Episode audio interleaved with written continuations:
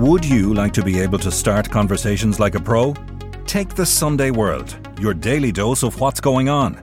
Do not consume the Sunday World if you're involved in a drug cartel, you're a politician with something to hide, or you've appeared on a reality TV show and care about others' opinions. Consume the Sunday World responsibly. Always read the stories, gossip and commentary.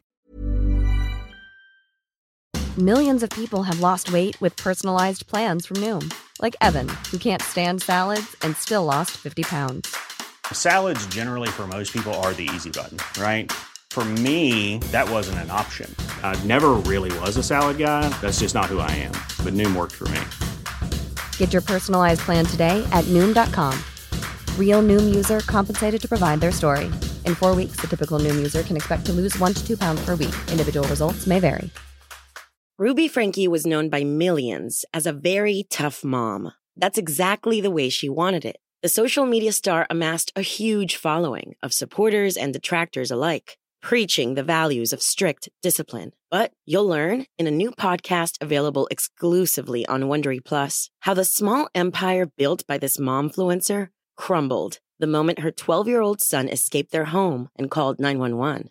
Wondery and Law and Crime bring you the new podcast, The Rise and Fall of Ruby Franke, which explores the allegations of starvation, torture, and emotional abuse leveled against Franke and her business partner, Jody Hildebrandt. Learn about the family's path to stardom, the depravity investigators uncovered inside the home, and hear in-depth analysis of the ongoing criminal trial. Listen to The Rise and Fall of Ruby Franke exclusively and ad-free on Wondery Plus. Join Wondery Plus in the Wondery app or on Apple Podcasts. Since it first started tumbling into Ireland through the old pirate coves of West Cork and in the stomachs of drug mules coming from Miami, cocaine has become the drug of our nation. It has swept in like a blizzard, dusting every corner of every small town, and so swift and total has its spread been that the Irish are now some of the biggest users in the world. But to unravel how a small island like ours on the edge of Europe ended up such a big player in the major cocaine leagues, we must follow the white supply lines back to the beginning. We must follow the routes it has taken as it travels across the globe. And most importantly, we need to follow the cowboys who put us on the map. So join me, Nicola Tallant, for my new live show, Cocaine Cowboys, the story of Ireland's love affair with Colombia's biggest export. Limited tickets now available for February 10th at the Lime Tree Theatre in Limerick, February 15th in Cork's Everyman, and at Dublin's 3 Olympia on Sunday, February 18th. Tickets available at venues or on mcd.ie. Anthony Terry in 2006 was a taxi driver in Limerick, and he was caught with 40 grand's worth of cannabis, and he got a 6-year sentence, and he was more or less pleading that he was under a serious threat, and he was made to work on behalf of these nefarious individuals who were somewhere in the background and threatened to rape his wife and attack his family. The power of corruption of the narco money, of the cocaine money, is not something to be taken lightly. I'm Nicola Tallant, and you're listening to Crime World, a podcast about criminals, drugs and the sins of the underworld in Ireland and across the globe. A criminal on the run since 2006 has been landed a hefty jail term after he was discovered on an EncroChat investigation transporting drugs for underworld drug mobs, including the notorious McCarthy's from Limerick. Anthony Terry escaped a jail term at Limerick Prison after claiming he was terrified by drugs mobs into moving narcotics because of threats to his family at the height of the Limerick feuds. However, UK police discovered him running a transport operation moving cocaine and cannabis across Europe and into Ireland from his Midlands base after they hacked his phones and found his links to Thomas "Bomber" Kavanagh. Today, I'm talking with Eamon Dillon about Terry and the career criminal locked up for a massive 25 years. This is Crime World, a podcast from sundayworld.com. The first person before the courts on an EncroChat case was an Irish guy, a haulier called Thomas Marr. We've spoken about him on the podcast a number of times, and we had quite a lot of detail in the Sunday World newspaper and on sundayworld.com in relation to him. But it was interesting that, you know, it was an Irish guy and that he was a holier. Like, I mean, this was somebody who was working for anybody. But the transport of drugs is obviously so significant. It's one of the most important parts of the trade, the transport routes, you know, the trusted transporter, etc.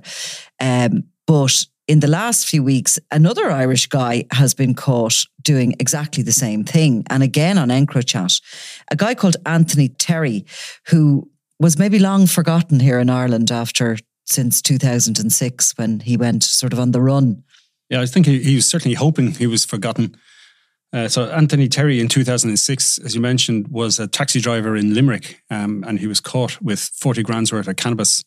And he got a 6-year sentence. I think there was details there of the court case where he was kind of more or less pleading that he was under a serious threat, and he was made to work on behalf of these nefarious individuals who were somewhere in the background and threatened to rape his wife and attack his family. And 2006, of course, was a time in Limerick which was very volatile. It would have been at the height of all that, and there would have been some extremely violent characters. As we know, the three Dundon brothers who are serving life sentences being chief among them, and there was a genuine fear, I'd say, for a lot of people. Even those who were willingly involved in crime were probably starting to question their career choice at that stage, even if the money was good. Yeah, so he got a 6-year sentence, but he was only, I think, a couple of weeks into it, and was able to organise himself being sent to Limerick Hospital, from where he did a runner and pretty much stayed out of. I suppose he avoided the long arm of the law in Ireland then for a long time, and until I think it was in February 2021, we hear of him again when he gets arrested in Belfast with 1.8 million sterling worth of cocaine. Mm. So he had a good run, I guess. And obviously... Certainly. And in all that time, he was presumably, from what we know, from the National Crime Agency investigation, because Terry is one of 4 people that have been sentenced to more than 53 years in prison in the UK in relation to this.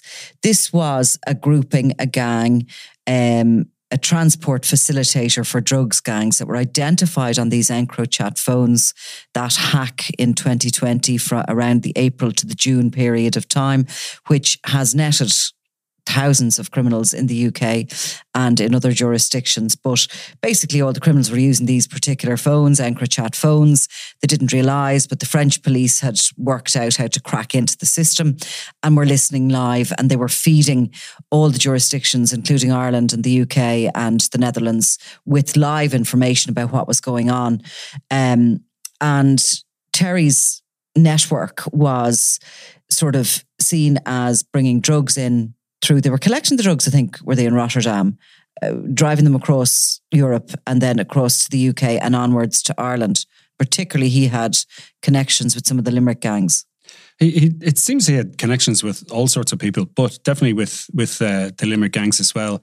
I mean, like our sources were suggesting that, you know, he was directly linked in with members of the McCarthys.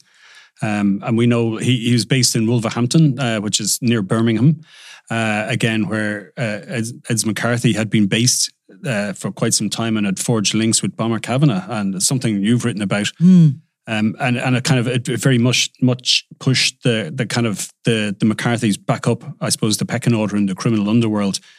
You know, since, I suppose, you know, the horrible violent feud that went on that kind of dispersed members of the gang, and you had certain members turning on each other and all the rest. But Eds McCarthy had managed to stay out of that, and has pretty much reemerged as a significant player. And without a doubt, Anthony Terry would have had direct dealings with him. Now, he was described by the NCA as the kingpin of this logistics operation. And then they used... As far as I know, they kind of had their own surveillance operation on them after coming on the radar, thanks to the EncroChat hack, and then that information then was used, I think, to look into their activities thereafter. And there was one particular journey, it caught my eye in a sense that it kind of shows you the direct link. So you had one of the drivers he was directing. There was two in particular that he was directing to go and collect consignments, and one of them was several €700,000 worth of cocaine, and he was picking it up from the Hook of Holland, which is directly across from Rotterdam. So which is, as we know, is a major kind of point now for the international drug gangs and the likes of the Kinahan cartel to ship their stuff into. And he drove it back through England. Went through Belfast. One driver then, left off something like 5.5 kilos in Wicklow, and then those other deliveries to Limerick. So you have a direct link from Rotterdam on a truck going straight into the market in Limerick or wherever in Wicklow, presumably South County Dublin from there on. So, and we know that, Rotterdam, the stuff is coming from, the likes of Peru and directly from the Colombian gang. So, it's even less than the usual 6 degrees of separation. It just shows you how tight the supply lines are. And again, how valuable people like Anthony Terry and, as you mentioned, Thomas Marr.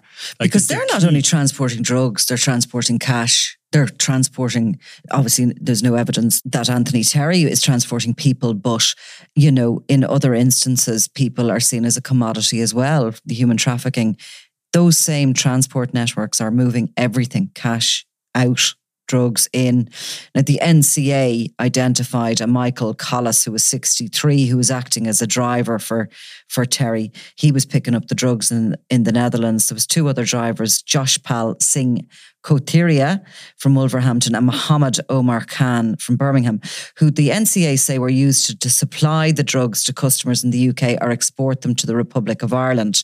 They were using these encrypted messaging services, we know.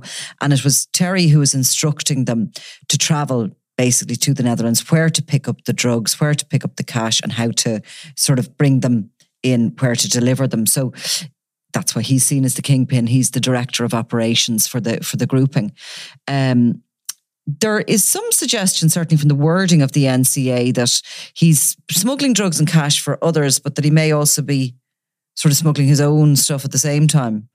The wording of their release suggests that, although I think the evidence they gave to the courts, and he, of course, Terry, pleaded guilty to this. So we have just their statements to run on, but that they were taking orders for where to pick up and where to deliver. Yeah. It was very much the logistics. I mean, like one of them that came out in court, Collis, picked up 18 kilos of cocaine in the Netherlands, and 10k was delivered to dealers in the UK, and 8 went on to Ireland. So, yeah. I mean, it's very much dropping stuff here and there. I mean, like you had one of the other guys, Kothiria, was sent to East London to collect 10 kilos of cannabis and a vacuum packing machine, which were brought back to the Midlands, and the drugs then were packed there before being taken to County Leitrim.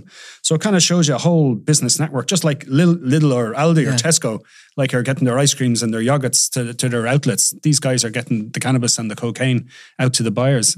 And interestingly is the transport routes they're using, because we can see from the evidence the NCA obviously picked up the existence of this gang and the EncroChat hack, and proceeded to launch their own investigation into them. So they had them under surveillance, and Terry himself was in Wolverhampton the day the drugs were found in Belfast, and he was picked up there. It was his driver that was caught with it, basically in the back of the vehicle. But they are using the ferry network across Europe, the roads network, and in particular to come into the south of Ireland, they're using that open border from Belfast. So they're not actually coming into Rosslare, they're coming in through Belfast. Belfast port is, I think, a big problem. I think they're using any route. I mean, I think in this year, the number of seizures in Rosslare have actually gone up quite significantly. Like there's been 3 fairly big cocaine seizures. So, I mean, I think all ports have been used. And I suppose Rosslare has changed because of Brexit. I mean, it used to be very much kind of the holidaymakers. There wasn't too much cargo traffic because it was just cheaper to go through the UK. Now with Brexit, there's a much bigger delay. So it's become economically viable to start sending trucks through Rosslare to the French ports. And I think there's 5 times as much traffic on the routes now as there was. They're expanding the Europort in Rosslare, and with that is going to come the drugs. I mean, We've seen it, and we've been kind of keeping up to it a little bit on the sundayworld.com in terms of, you know, when there's big seizures, in the middle of the Atlantic or in Spain or Rotterdam, we write them up and it's there. And when you're following it, you're kind of going, there really is an enormous wave. Like off the top of my head, like there's been tons and tons of cocaine seized that is coming from South America to the European market, of which, a certain amount is going to be coming to Ireland, a certain amount of which the money being made from it is going to go to the Kinahan cartel or, people who were linked to them or still working for them or who've set up, on their own or have their own franchise within whatever setup they're using.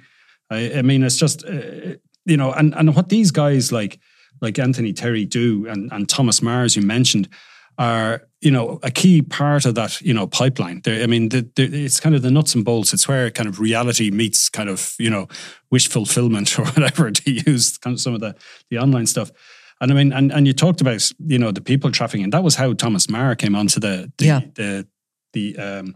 radar that time in 2019 when 39 Vietnamese people trying to gain entry into the UK died on a trailer that we know now was driven by a Northern Irish truck driver. And Thomas Marr came up in the investigations. Now, he was never prosecuted in that, but it put him up very much, it put a target on his back. And there was another one of his drivers also from Offaly, I think, who had been arrested in Wales and got a long stretch as well. So, I mean, like Marr is he's doing, what, 14 years for his part now? And there's a proceeds of crime case against him as well. He was originally from Offaly and moved to England with his wife, was living as, he was living a really good lifestyle with her. He would have told the neighbours that he was working hard transporting ordinary goods. But in actual fact, of course, he was taking a cut every time he provided a driver for a criminal organisation to transport whatever it was, cigarettes, alcohol, drugs or human beings. And he's been hit with a bill for what looks like about €750,000. He'll either have to sell up the house or whatever they're going to do to come up with that money. If they don't come up with that money in the UK, what they do is they give them extra time in prison. So you can get anything up to 10 years extra in prison if he doesn't pay up that bill. It's interesting you mention about, you're sitting on the desk there on sundayworld.com and you're looking at the amount of stuff going on. A small snapshot at the beginning of January, you're talking literally about a week, maybe at the beginning of January. I just took a note of a couple of things that were going on, and there was 500 kilos of cocaine seized in Spain. There was an aircraft found in Portugal with cocaine hidden on it. There was reports that there are stockpiles of cocaine being kept in Africa in case there's bigger seizures like the likes of the MV Matthew, the two-ton, whatever it is, that they can keep the Europe flooded with cocaine and keep the price fixed, because cocaine is cheap and they want to keep it cheap so as the middle-class users basically can continue affording it and don't think twice about putting their hand in their pocket to buy it. There was the capture, obviously, of the Hader Cuera in Colombia. They were supplying 5 tons of drugs per month to Europe, so they captured the head of that.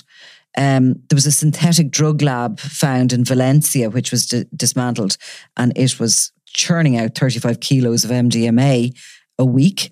And there was that, just before Christmas, there was the 10 million cocaine haul in Northern Ireland, which seems small compared to the other stuff. But when you consider the population that's furnishing in the north of Ireland, like, that's a lot of cocaine. Is, yeah. Now, that's just literally was just a very small snapshot of the beginning of January. Of course, you have Ecuador, which is now in turmoil. In absolute civil war, practically, civil war. After Fico escaped, and they've called a national emergency, and there was live TV hosts where guns put to their head, and it's crazy stuff. Absolutely. And Ecuador would have been seen as a university taken over. It would have been seen as a safe state. And I think a lot of some Americans even, would have seen it as a place to go and retire, and you can, live cheaply there. So, I mean, that's just turned it on its head. But it does show you, like, the fear. And I mean, we said it before, the power of corruption of the narco money, of the cocaine money is not something to be taken lightly. And I mean, and Well, like, we know that they're constantly targeting officials in ports, in police and various agencies, and whether it's customs or, you know, people who have access to information. Like, it's all extremely valuable. And, and it's hard to say no to that kind of money. And they have so much of it. Like, it's, you know, it's a drop in the ocean. I mean, even just talking about, like, we're saying, like, there was 94 kilos today in Rotterdam. This is Thursday, by the way, whatever day you're listening to this. And earlier in the week then, on the 7th, there was 600 kilos in Rotterdam. So that's just Rotterdam. So I mean, that's just what they get. Yeah. And this is on the website from the... Which cocaine are people taking? Like, I mean... It does make you wonder. But I mean... Doesn't it? Yeah, but it is, I suppose, it is the main point of entry is, you know, the European ports, Antwerp, Rotterdam, Valencia. And I'm sure they're going to be moving to other more secondary ports. Like, you know, they'll be looking at ways, you know, if the police... Of course, I mean, if you look at Ireland, I mean, you know, deep sea ports where anything is coming in, you know, Belfast is a deep sea port, I think. And I think there's products coming there directly from Colombia. So that's a high risk. Yeah, I think anywhere, I mean... I would imagine that if you're an international drug dealer, you're going to smuggle to a port where you can control the consignment, or at least have a chance of controlling it to some extent. So you know when it arrives, you know where it is. Yeah, you're not leaving it to chance. And you're able to get in. I mean, like, reading the stuff about some of the so-called pickers in Rotterdam, you were over there, you spoke to some people. And I mean, you know, they're among the highest paid people now in the system there, that they're specialists that they go into the port area and break into the maritime containers, contain the cocaine and extract it and get it out. And, you know, they're getting very well paid for, I suppose, the riskiest part of the job. It's like, I don't ever claim to understand economics at all, but how much legitimate money is flowing into the illegitimate economy at this stage? Oh, there must be. I mean, what is it? 8% of people have used cocaine. Well, like a third of the European cocaine market, they said, was 10 billion. So 30 billion a year. Yeah, it's significant, to say the least. Yeah, I mean, it puts it up there with I don't know, oil or something. You know, it's a key economic factor. I mean, there's people, you know, they're out there, you know, working so they can go out at the weekends and buy a couple of beers. I'm sure there's plenty of people working hard and doing extra work so they can buy more cocaine because it attracts the ladies or attracts the men or whatever it is they're after. Or, you know, and, I think there's a bit of it that's probably about lack of confidence with people. Do you know what I mean? I think but there's something innate about human nature, about getting off your head. Yeah, oh yeah, like, you know, there's no doubt about it. And that's the thing about, like, you know, the war on drug strategy, you know, from the 1980s, or, you know, from further back, from the 1960s US, which was imported into Europe, doesn't really work, you know, because it ignores the fact that people like to escape. People love drugs. Yeah. And that's the important, you know, and some people, you know, like it too much and it does incredible harm to them. Like, I'm certainly not advocating go out and get stoned or get high or whatever, but, like, I mean, it's a fact of life. And, I mean, it's just a flood at the minute. And but life is very pressurized, and I think people like to be able to find a way to just have a complete blowout. Yeah, well, I suppose the upside of that is that you see all these gyms, and you know, and like, I mean, people in Ireland are very sporty, and we do exercise a lot, I think, compared to other people. Do we? It's the other side. Yeah, it's the other side of the coin. Like, we're sports mad in this country, but not everyone's into sports either. Yes, but we are very much fitness crazy in this country. But then you hear about people using drugs so they can get fit, or, like, you know, or beat their personal best, like, you know, and so they can be the fastest guy to do the lap around whatever local, you know, ring where people set up times on their bikes, and there's people using performance enhancing drugs so they can be the fastest 48-year-old to do the lap around the Curragh or whatever, like, you know.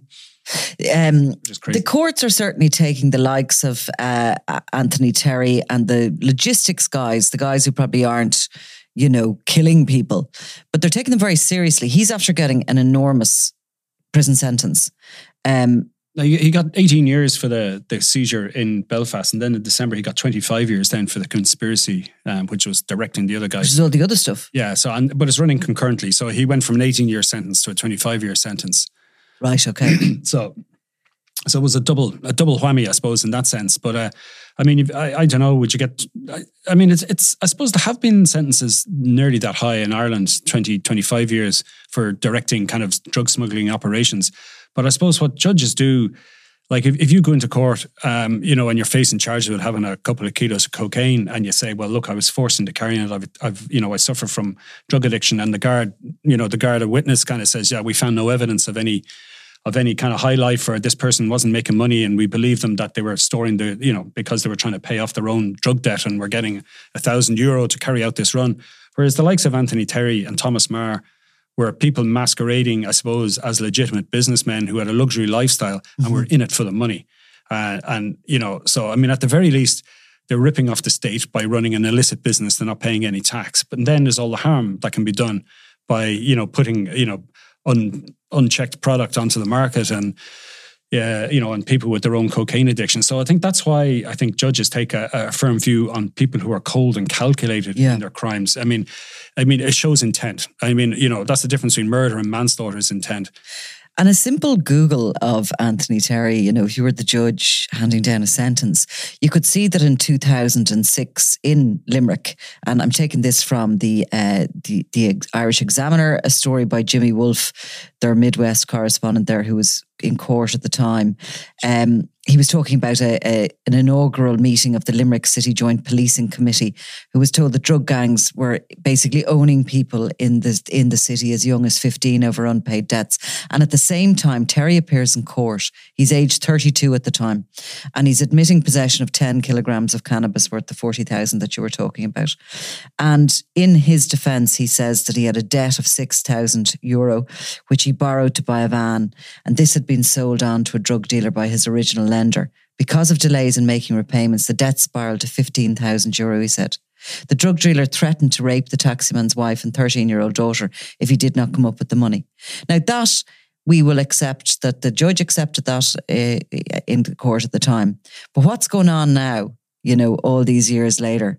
And has he learned his lesson from this, getting muddled up in this in the first place in 2006 and having to put that before the court that his family were under threat because he was involved, he was under duress, basically involved in this drug dealing and transporting drugs.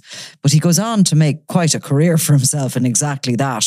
Yeah, and he certainly doesn't appear to be the man under duress in this case. It's quite the opposite, as, Walter White's line in Breaking Bad, "I'm the one who knocks."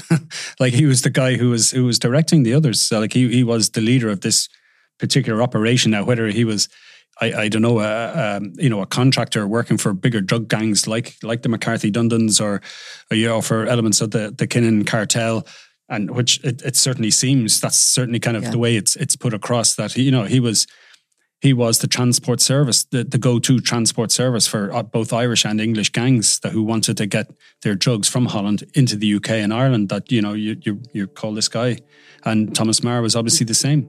And I'm sure there's others out there as well that we haven't heard of. Well, what we know for a fact is he didn't learn his lesson from 2006 when he got mixed up in that and had his family under threat. He went on to make a big career out of the exact same activities. And certainly, I think if you were a judge looking back at that, you'd be inclined to maybe throw a bit more of the book at him. A bit more of the book at him, yeah. But even so, beware of Google, everybody. Well, maybe that's the reason why he was in a hurry to finish his sentence early, because there was too much money to be made and he wasn't going to spend at least 4 years knocking around in Limerick Prison when he could be out there earning big bucks. Yeah, and locating in the UK as well shows that kind of the serious, in the same way as Thomas Marr did, it shows that kind of serious ambition to be in the right place, because you've obviously got all of the UK to cover, and then you can very easily slip into Ireland, certainly through the north. Okay, so thanks for that, Eamon. Always a pleasure, Nicola. Thank you. You've been listening to Crime World, a podcast from sundayworld.com. Produced by Ian Mullaney and edited by me, Nicola Tallant. Research assistant is Clodamini. If you like this show and love true crime, leave us a review, or why not download the free sundayworld.com app for lots more stories from Ireland and across the globe.